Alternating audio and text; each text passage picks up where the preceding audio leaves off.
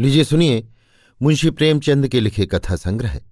मानसरोवर तीन की कहानी, नैराश्य लीला। मेरी, यानी समीर गोस्वामी की आवाज़ में। पंडित हृदयनाथ अयोध्या के एक सम्मानित पुरुष थे। धनवान तो नहीं, लेकिन खाने पीने से खुश थे। कई मकान थे, उन्हीं के किराए पर गुजर होता था। इधर किराए बढ़ गए थे, जिससे उन्होंने अपनी सवारी भी रख ली थी। बहुत विचारशील आदमी थे, अच्छी शिक्षा पाई थी। संसार का काफ़ी तजुर्बा था, पर क्रियात्मक शक्ति से वंचित थे। सब कुछ जानते हुए भी कुछ न जानते थे। समाज उनकी आँखों में एक भयंकर भूत था, जिससे सदैव डरते रहना चाहिए। उसे जरा भी रुष्ट किया तो फिर जान की खैर नहीं। उनकी स्त्री जागेश्वरी उनकी प्रतिबिंब थी।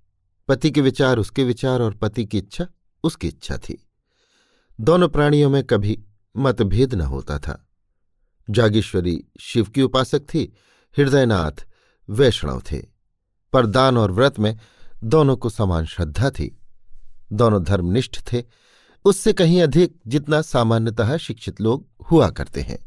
इसका कदाचित ये कारण था कि एक कन्या के सिवा उनके और कोई संतान न थी।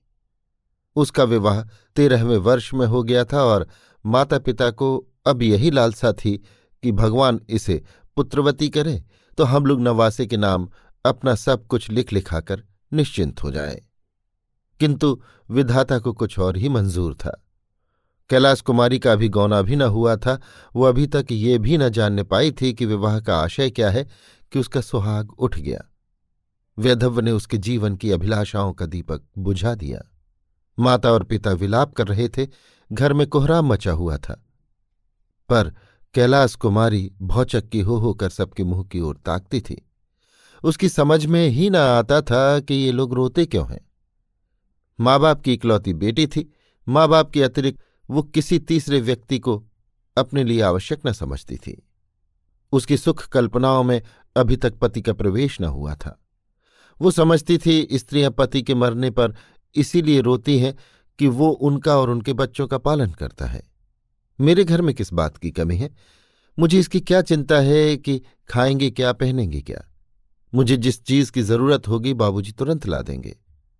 अम्मा से जो चीज़ मांगूँगी, वो तुरंत दे देंगी। फिर रो क्यों?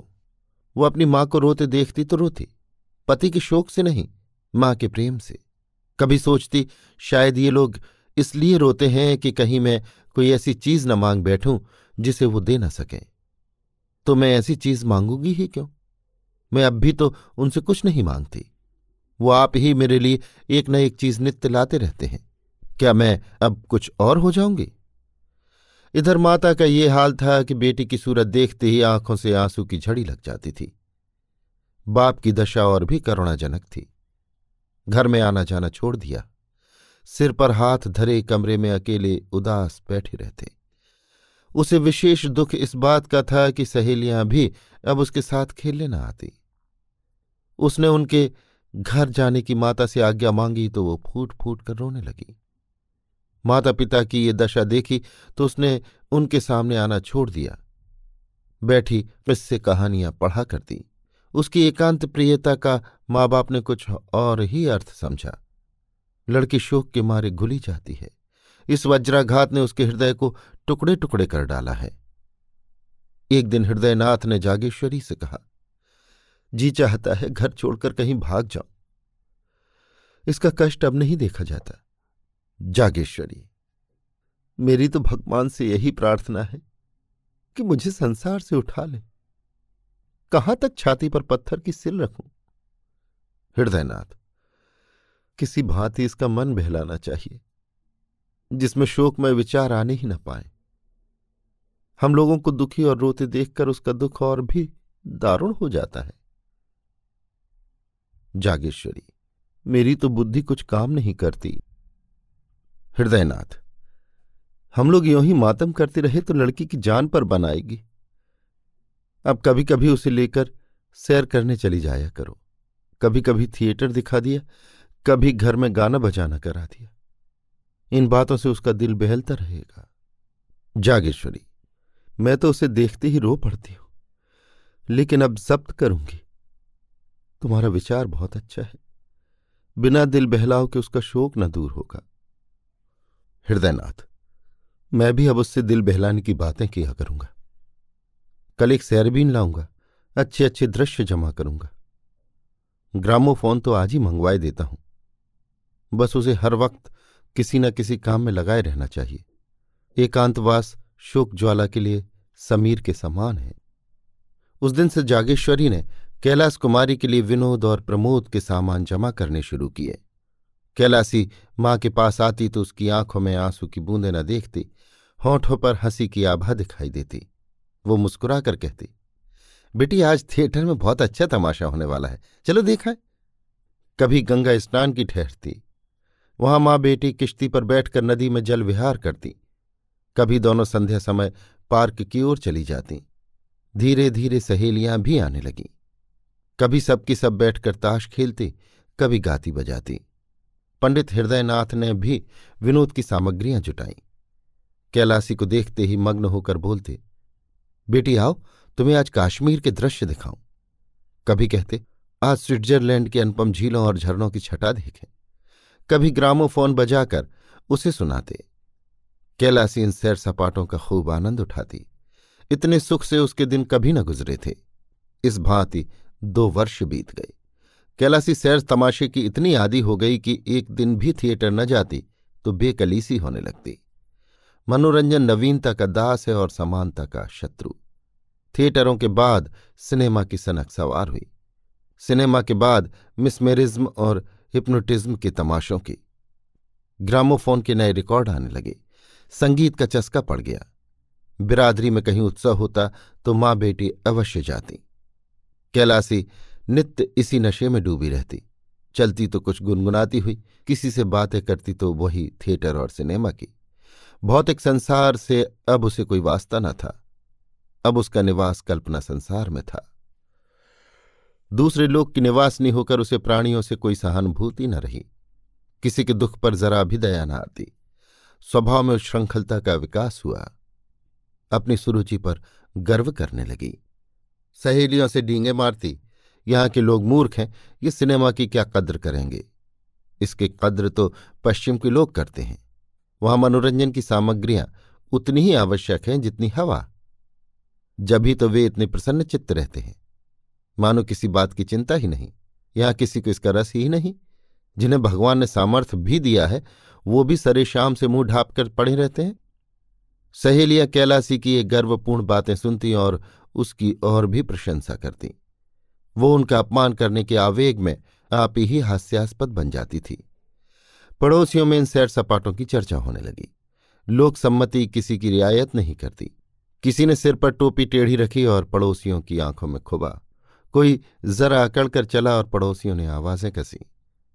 विधवा के लिए पूजा पाठ है, तीर्थ व्रत है, मोटा खाना है, मोटा पहनना है।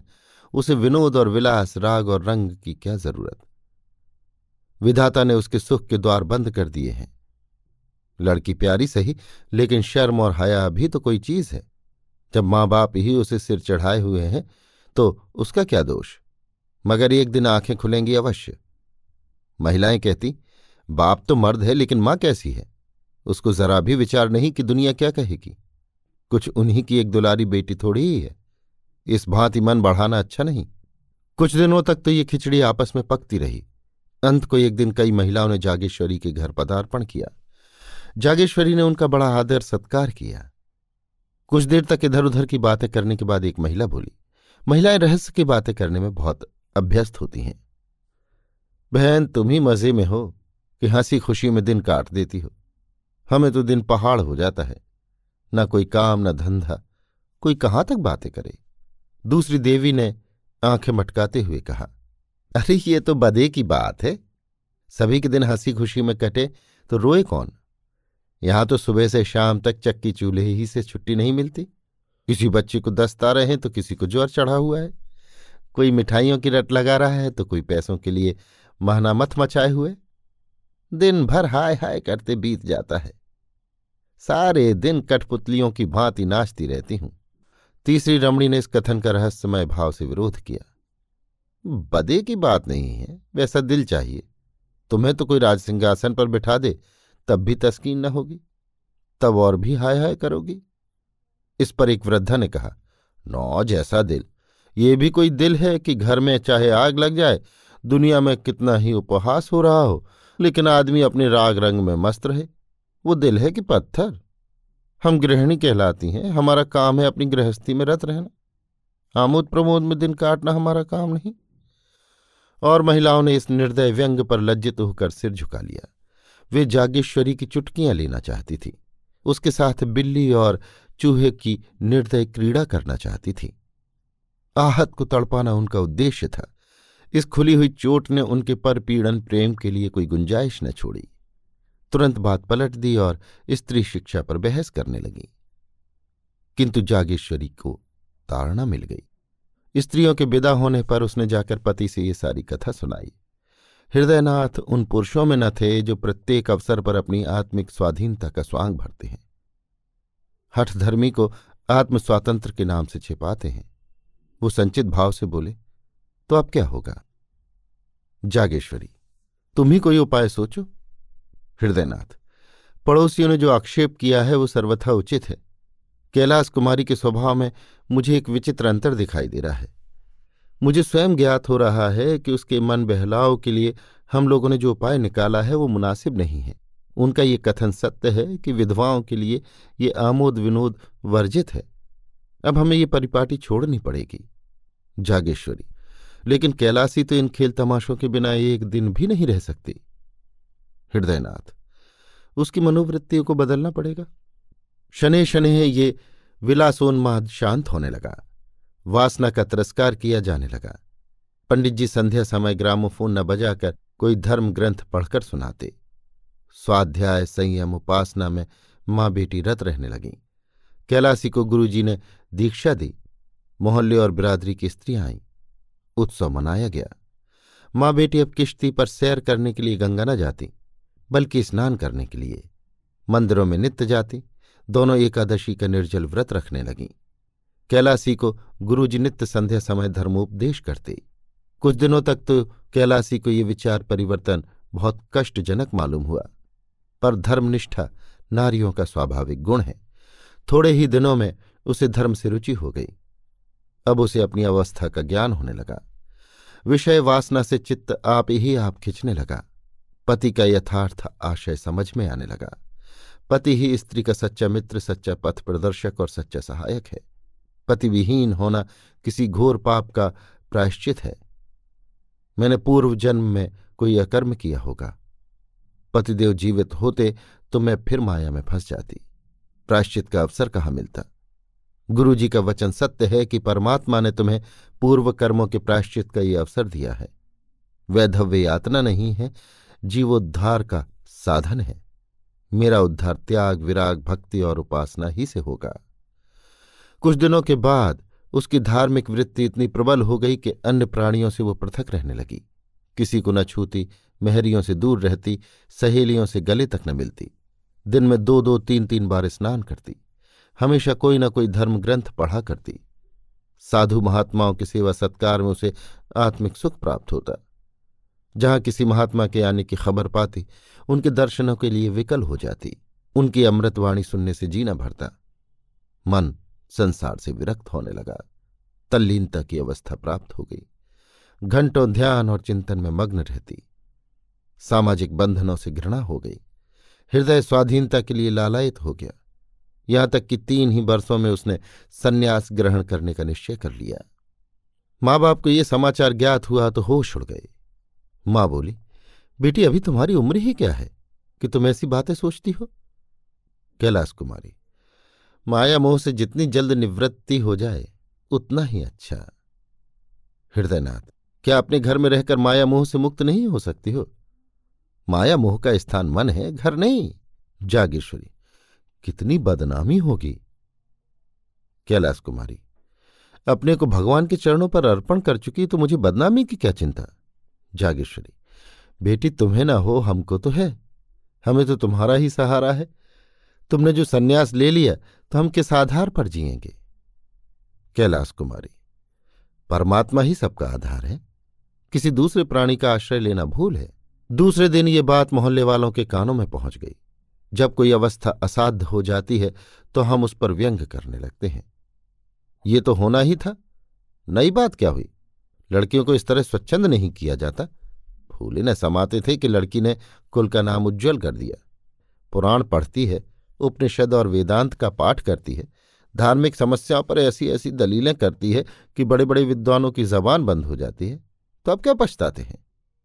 भद्र पुरुषों में कई दिनों तक यही आलोचना होती रही। लेकिन जैसे अपने बच्चे के दौड़ते दौड़ते धम से गिर पड़ने पर हम पहले क्रोध के आवेश में उसे झिड़कियाँ सुनाते हैं इसके बाद गोद में बिठाकर आँसू पहुँचने और फुसलाने लगते हैं। उसी तरह इन भद्र पुरुषों ने व्यंग के बाद इस गुत्थी को सुलझाने का उपाय सोचना शुरू किया। कई सज्जन हृदयनाथ के पास आए और सिर झुकाकर बैठ गए। विषय का आरंभ कैसे हो? कई मिनट के बाद एक सज्जन ने कहा, सुना है डॉक्टर, गौड़ का प्रस्ताव आज बहुमत से स्वीकृत हो गया? दूसरे महाशय बोले, ये लोग हिंदू धर्म का सर्वनाश करके छोड़ेंगे। तीसरे महानुभाव ने फरमाया, सर्वनाश तो हो ही रहा है, अब और कोई क्या करेगा? जब हमारे साधु महात्मा जो हिंदू जाति के स्तंभ हैं, इतने पतित हो गए हैं कि भोली भाली युवतियों को बहकाने में संकोच नहीं करते तो सर्वनाश होने में रह ही क्या गया? हृदयनाथ, ये विपत्ति तो मेरे सिर ही पड़ी हुई है। आप लोगों को तो मालूम होगा। पहले महाशय, आप ही के सिर क्यों? हम सभी के सिर पड़ी हुई है। दूसरे महाशय समस्त जाति के सिर कहिए। हृदयनाथ, उद्धार का कोई उपाय सोचिए। पहले महाशय, आपने समझाया नहीं? हृदयनाथ, समझा के हार गया, कुछ सुनती ही नहीं। तीसरे महाशय, पहले ही भूल हुई, उसे इस रास्ते पर डालना ही ना चाहिए था। पहले महाशय, उस पर पछताने से क्या होगा? सिर पर जो पड़ी है, उसका उपाय सोचना चाहिए। आपने समाचार पत्रों में देखा होगा, कुछ लोगों की सलाह है कि विधवाओं से अध्यापकों का काम लेना चाहिए। यद्यपि मैं इसे भी बहुत अच्छा नहीं समझता, पर सन्यासनी बनने से तो कहीं अच्छा है। लड़की अपनी आँखों के सामने तो रहेगी। अभिप्राय केवल यही है कि कोई ऐसा काम होना चाहिए जिसमें लड़की का मन लगे। किसी अवलंब के बिना मनुष्य के भटक जाने की शंका सदैव बनी रहती है। जिस घर में कोई नहीं रहता, उसमें चमगादड़ बसेरा लेते हैं। दूसरे महाशय, सलाह तो अच्छी है। मोहल्ले की दस पाँच कन्याएँ पढ़ने के लिए बुला ली जाएँ। उन्हें किताबें, गुड़ियाँ आदि इनाम मिलता रहे तो बड़े शौक से आएँगी। लड़की का मन तो लग जाएगा। हृदयनाथ, देखा चाहिए, भरसक समझाऊँगा। जो ही ये लोग विदा हुए, हृदयनाथ ने कैलाश कुमारी के सामने ये तजवीज पेश की। कैलासी को संन्यास्त के उच्च पद के सामने अध्यापिका बनना अपमानजनक जान पड़ता था। कहाँ वो महात्माओं का सत्संग, वो पर्वतों की गुफा, वो सुरम्य प्राकृतिक दृश्य, वो हिमराशि की ज्ञानमय ज्योत, वो मानसरोवर और कैलाश की शुभ्र छटा, वो आत्मदर्शन की विशाल कल्पनाएँ और कहाँ बालिकाओं को चिड़ियों की भांति पढ़ाना। लेकिन हृदयनाथ कई दिनों तक लगातार सेवा धर्म का महात्म उसके हृदय पर अंकित करते रहे। सेवा ही वास्तविक संन्यास है। सन्यासी केवल अपनी मुक्ति का इच्छुक होता है। सेवा व्रतधारी अपने को परमार्थ की वेदी पर बलि दे देता है। इसका गौरव कहीं अधिक है। देखो, ऋषियों में दधीची का जो यश है, हरिश्चंद्र की जो कीर्ति है, उसकी तुलना और कहाँ की जा सकती है? संन्यास स्वार्थ है, सेवा त्याग है आदि। उन्होंने इस कथन की उपनिषदों और वेद मंत्रों से पुष्टि की। यहाँ तक कि धीरे धीरे कैलासी के विचारों में परिवर्तन होने लगा। पंडित जी ने मोहल्ले वालों की लड़कियों को एकत्र किया, पाठशाला का जन्म हो गया। नाना प्रकार के चित्र और खिलौने मंगाए गए। पंडित जी स्वयं कैलाश कुमारी के साथ लड़कियों को पढ़ाते, कन्याएँ शौक से आती, उन्हें यहाँ की पढ़ाई खेल मालूम होती। थोड़े ही दिनों में पाठशाला की धूम हो गई, अन्य मोहल्लों की कन्याएँ भी आने लगीं। कैलाश कुमारी की सेवा प्रवृत्ति दिनों दिन तीव्र होने लगी। दिन भर लड़कियों को लिए रहती कभी पढ़ाती, कभी उनके साथ खेलती, कभी सीना पिरोना सिखाती। पाठशाला ने परिवार का रूप धारण कर लिया। कोई लड़की बीमार हो जाती तो तुरंत उसके घर जाती। उसकी सेवा शुश्रूषा करती, गाकर या कहानियाँ सुनाकर उसका दिल बहलाती। पाठशाला को खुले हुए साल भर हुआ था। एक लड़की को, जिससे वो बहुत प्रेम करती थी, चेचक निकल आई। कैलासी उसे देखने गई। माँ बाप ने बहुत मना किया, पर उसने न माना। कहा तुरंत लौट आऊँगी। लड़की की हालत खराब थी। कहाँ तो रोते रोते तालू सूखता था, कहाँ कैलासी को देखते ही मानो सारे कष्ट भाग गए। कैलासी एक घंटे तक वहाँ रही। लड़की बराबर उससे बातें करती रही। लेकिन जब वो चलने को उठी तो लड़की ने रोना शुरू किया। कैलासी मजबूर होकर बैठ गई। थोड़ी देर के बाद वो फिर उठी तो फिर लड़की की वही दशा हो गई। लड़की उसे किसी तरह छोड़ती ही न थी। सारा दिन गुजर गया। रात को भी लड़की ने न आने दिया। हृदयनाथ उसे बुलाने को बार बार आदमी भेजते पर वो लड़की को छोड़कर न जा सकती। उसे ऐसी शंका होती थी कि मैं यहाँ से चली और लड़की हाथ से गई। उसकी माँ विमाता थी। इससे कैलासी को उसके ममत्व पर विश्वास न होता था। इस प्रकार वो तीन दिनों तक वहाँ रही। आठों पहर बालिका के सिराहने बैठी पंखा झलती रही। बहुत थक जाती तो दीवार से पीठ टेक लेती। चौथे दिन लड़की की हालत कुछ संभलती हुई मालूम हुई तो वो अपने घर आई। मगर अभी स्नान भी न करने पाई थी कि आदमी पहुँचा। जल्द चलिए, लड़की रो रो का जान दे रही है। हृदयनाथ ने कहा, कह दो, अस्पताल से कोई नर्स बुला लें। कैलाश कुमारी, दादा, आप व्यर्थ में झुंझलाते हैं। उस बेचारी की जान बच जाए। मैं तीन दिन नहीं, तीन महीने उसकी सेवा करने को तैयार हूँ। आखिर ये देह किस दिन काम आएगी? हृदयनाथ तो और कन्या कैसे पढ़ेंगी? कैलासी दो एक दिन में वो अच्छी हो जाएगी, दाने मुरझाने लगे हैं। तब तक आप जरा इन लड़कियों की देखभाल करते रहिएगा। हृदयनाथ ये बीमारी छूत से फैलती है। कैलासी हंसकर, मर जाऊँगी तो आपके सिर से एक विपत्ति टल जाएगी। ये कहकर उसने उधर की राह ली। भोजन की थाली परसी रह गई। तब हृदयनाथ ने जागेश्वरी से कहा, जान पड़ता है बहुत जल्दी पाठशाला भी बंद करनी पड़ेगी। जागेश्वरी बिना माझी के नाव पार लगाना कठिन है। जिधर हवा पाती है, उधर ही बह जाती है। हृदयनाथ, जो रास्ता निकालता हूँ, वही कुछ दिनों के बाद किसी दलदल में फंसा देता है। अब फिर बदनामी के सामान होते नज़र आ रहे हैं। लोग कहेंगे, लड़की दूसरों के घर जाती है और कई कई दिन पड़ी रहती है। क्या करूँ? कह दूँ, लड़कियों को न पढ़ाया करो। जागेश्वरी, इसके सिवा और हो ही कह सकता है? कैलाश कुमारी दो दिन के बाद लौटी तो हृदयनाथ ने पाठशाला बंद कर देने की समस्या उसके सामने रखी। कैलासी ने तीव्र स्वर से कहा, अगर आपको बदनामी का इतना भय है तो मुझे विष दे दीजिए। इसके सिवा बदनामी से बचने का और कोई उपाय नहीं है। हृदयनाथ, बेटी, संसार में रहकर तो संसार की सी करनी पड़ेगी। कैलासी तो कुछ मालूम भी तो हो कि संसार मुझसे क्या चाहता है। मुझमें जीव है, चेतना है, जड़ क्यों कर बन जाऊँ? मुझसे ये नहीं हो सकता कि अपने को अभाग्नि दुखिया समझूं और एक टुकड़ा रोटी खाकर पड़ी रहूँ। ऐसा क्यों करूँ? संसार मुझे जो चाहे समझे। मैं अपने को अभाग्नि नहीं समझती। मैं अपने आत्मसम्मान की रक्षा आप कर सकती हूँ। मैं इसे अपना घोर अपमान समझती हूँ कि पग पग पर मुझ पर शंका की जाए। नित्य कोई चरवाहों की भांति मेरे पीछे लाठी लिए घूमता रहे कि किसी के खेत में न जा पड़ूं। ये दशा मेरे लिए असह्य है। ये कहकर कैलाश कुमारी वहाँ से चली गई कि कहीं मुँह से अनर्गल शब्द न निकल पड़े। इधर कुछ दिनों से उसे अपनी बेकसी का यथार्थ ज्ञान होने लगा था। स्त्री पुरुष की कितनी अधीन है?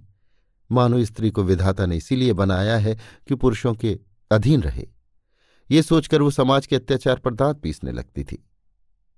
पाठशाला तो दूसरे ही दिन से बंद हो गई, किंतु उसी दिन से कैलाश कुमारी को पुरुषों से जलन होने लगी, जिस सुख भोग से प्रारब्ध हमें वंचित कर देता है, उससे हमें द्वेष हो जाता है। गरीब आदमी इसीलिए तो अमीरों से जलता है और धन की निंदा करता है। कैलासी बार बार झुंझलाती कि स्त्री क्यों पुरुष पर इतनी अवलंबित है? पुरुष क्यों स्त्री के भाग्य का विधायक है? स्त्री क्यों नित्य पुरुषों का आश्रय चाहे, उनका मुँह ताके? इसीलिए न कि स्त्रियों में अभिमान नहीं है। आत्मसम्मान नहीं है। नारी हृदय के कोमल भाव, उसे कुत्ते का दुम हिलाना मालूम होने लगे। प्रेम कैसा? ये सब ढोंग है। स्त्री पुरुष के अधीन है, उसकी खुशामद न करे, सेवा न करे तो उसका निर्वाह कैसे हो?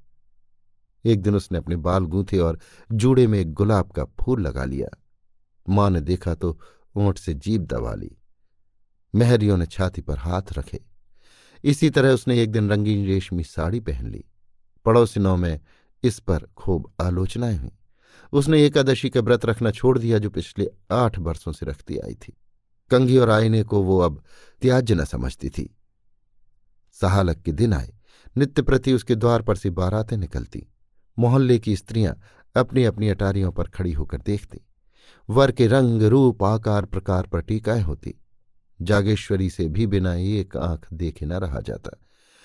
लेकिन कैलाश कुमारी कभी भूल कर भी इन जुलूसों को न देखती। कोई बारात या विवाह की बात चलाता तो वो मुँह फेर लेती। उसकी दृष्टि में वो विवाह नहीं भोली भाली कन्याओं का शिकार था। बारातों को ये शिकारियों के कुत्ते समझती थी। ये विवाह नहीं है, स्त्री का बलिदान है। तीज का व्रत आया। घरों में सफ़ाई होने लगी। रमणिया इस व्रत को रखने की तैयारियाँ करने लगी। जागेश्वरी ने भी व्रत का सामान किया। नई नई साड़ियाँ मंगवाईं। कैलाश कुमारी के ससुराल से इस अवसर पर कपड़े, मिठाइयाँ और खिलौने आया करते थे। अब की भी आए। ये विवाहिता स्त्रियों का व्रत है। इसका फल है पति का कल्याण। विधवाएँ भी इस व्रत का यथोचित रीत से पालन करती हैं। पति से उनका संबंध शारीरिक नहीं, वरन आध्यात्मिक होता है। उसका इस जीवन के साथ अंत नहीं होता। अनंत काल तक जीवित रहता है। कैलाश कुमारी अब तक ये व्रत रखती आई थी। अब कि उसने निश्चय किया, मैं ये व्रत न रखूँगी। माँ ने सुना तो माथा ठोक लिया। बोली बेटी, ये व्रत रखना तुम्हारा धर्म है। कैलाश कुमारी, पुरुष भी स्त्रियों के लिए कोई व्रत रखते हैं? जागेश्वरी, मर्दों में इसकी प्रथा नहीं है। कैलाश कुमारी, इसीलिए ना कि पुरुषों को स्त्रियों की जान उतनी प्यारी नहीं होती जितनी स्त्रियों को पुरुषों की जान। जागेश्वरी, स्त्रियाँ पुरुषों की बराबरी कैसे कर सकती हैं? उनका तो धर्म है अपने पुरुष की सेवा करना। कैलाश कुमारी, मैं इसे धर्म नहीं समझती। अपने लिए आत्मा की रक्षा के सिवा और कोई धर्म नहीं है। जागेश्वरी, बेटी गजब हो जाएगा, दुनिया क्या कहेगी? कैलाश कुमारी, फिर वही दुनिया? अपनी आत्मा के सिवा मुझे किसी का भय नहीं। हृदयनाथ ने जागेश्वरी से ये बातें सुनी तो चिंता सागर में डूब गए इन बातों का क्या आशय? क्या आत्मसम्मान का भाव जागृत हुआ है या नैराश्य की क्रूर क्रीड़ा है? धनहीन प्राणी को जब कष्ट निवारण का कोई उपाय नहीं रह जाता तो वो लज्जा को त्याग देता है। निस्संदेह नैराश्य ने यह भीषण रूप धारण किया है। सामान्य दशाओं में नैराश्य अपने यथार्थ रूप में आता है, पर गर्वशील प्राणियों में ये परमार्जित रूप ग्रहण कर लेता है। यहाँ वो हृदयगत कोमल भावों का अपहरण कर लेता है, चरित्र में अस्वाभाविक विकास उत्पन्न कर देता है। मनुष्य लोकलाज और उपहास की ओर से उदासीन हो जाता है। नैतिक बंधन टूट जाते हैं। ये नैराश्य की अंतिम अवस्था है। हृदयनाथ इन्हीं विचारों में मग्न थे कि जागेश्वरी ने कहा, अब क्या करना होगा? हृदयनाथ, क्या बताऊँ? जागेश्वरी, कोई उपाय है? हृदयनाथ, बस एक ही उपाय है, पर उसे जबान पर नहीं ला सकता। अभी आप सुन रहे थे मुंशी प्रेमचंद के लिखे कथा सागर, मानसरोवर तीन की कहानी, नैराश्य लीला, मेरी यानी समीर गोस्वामी की आवाज़ में।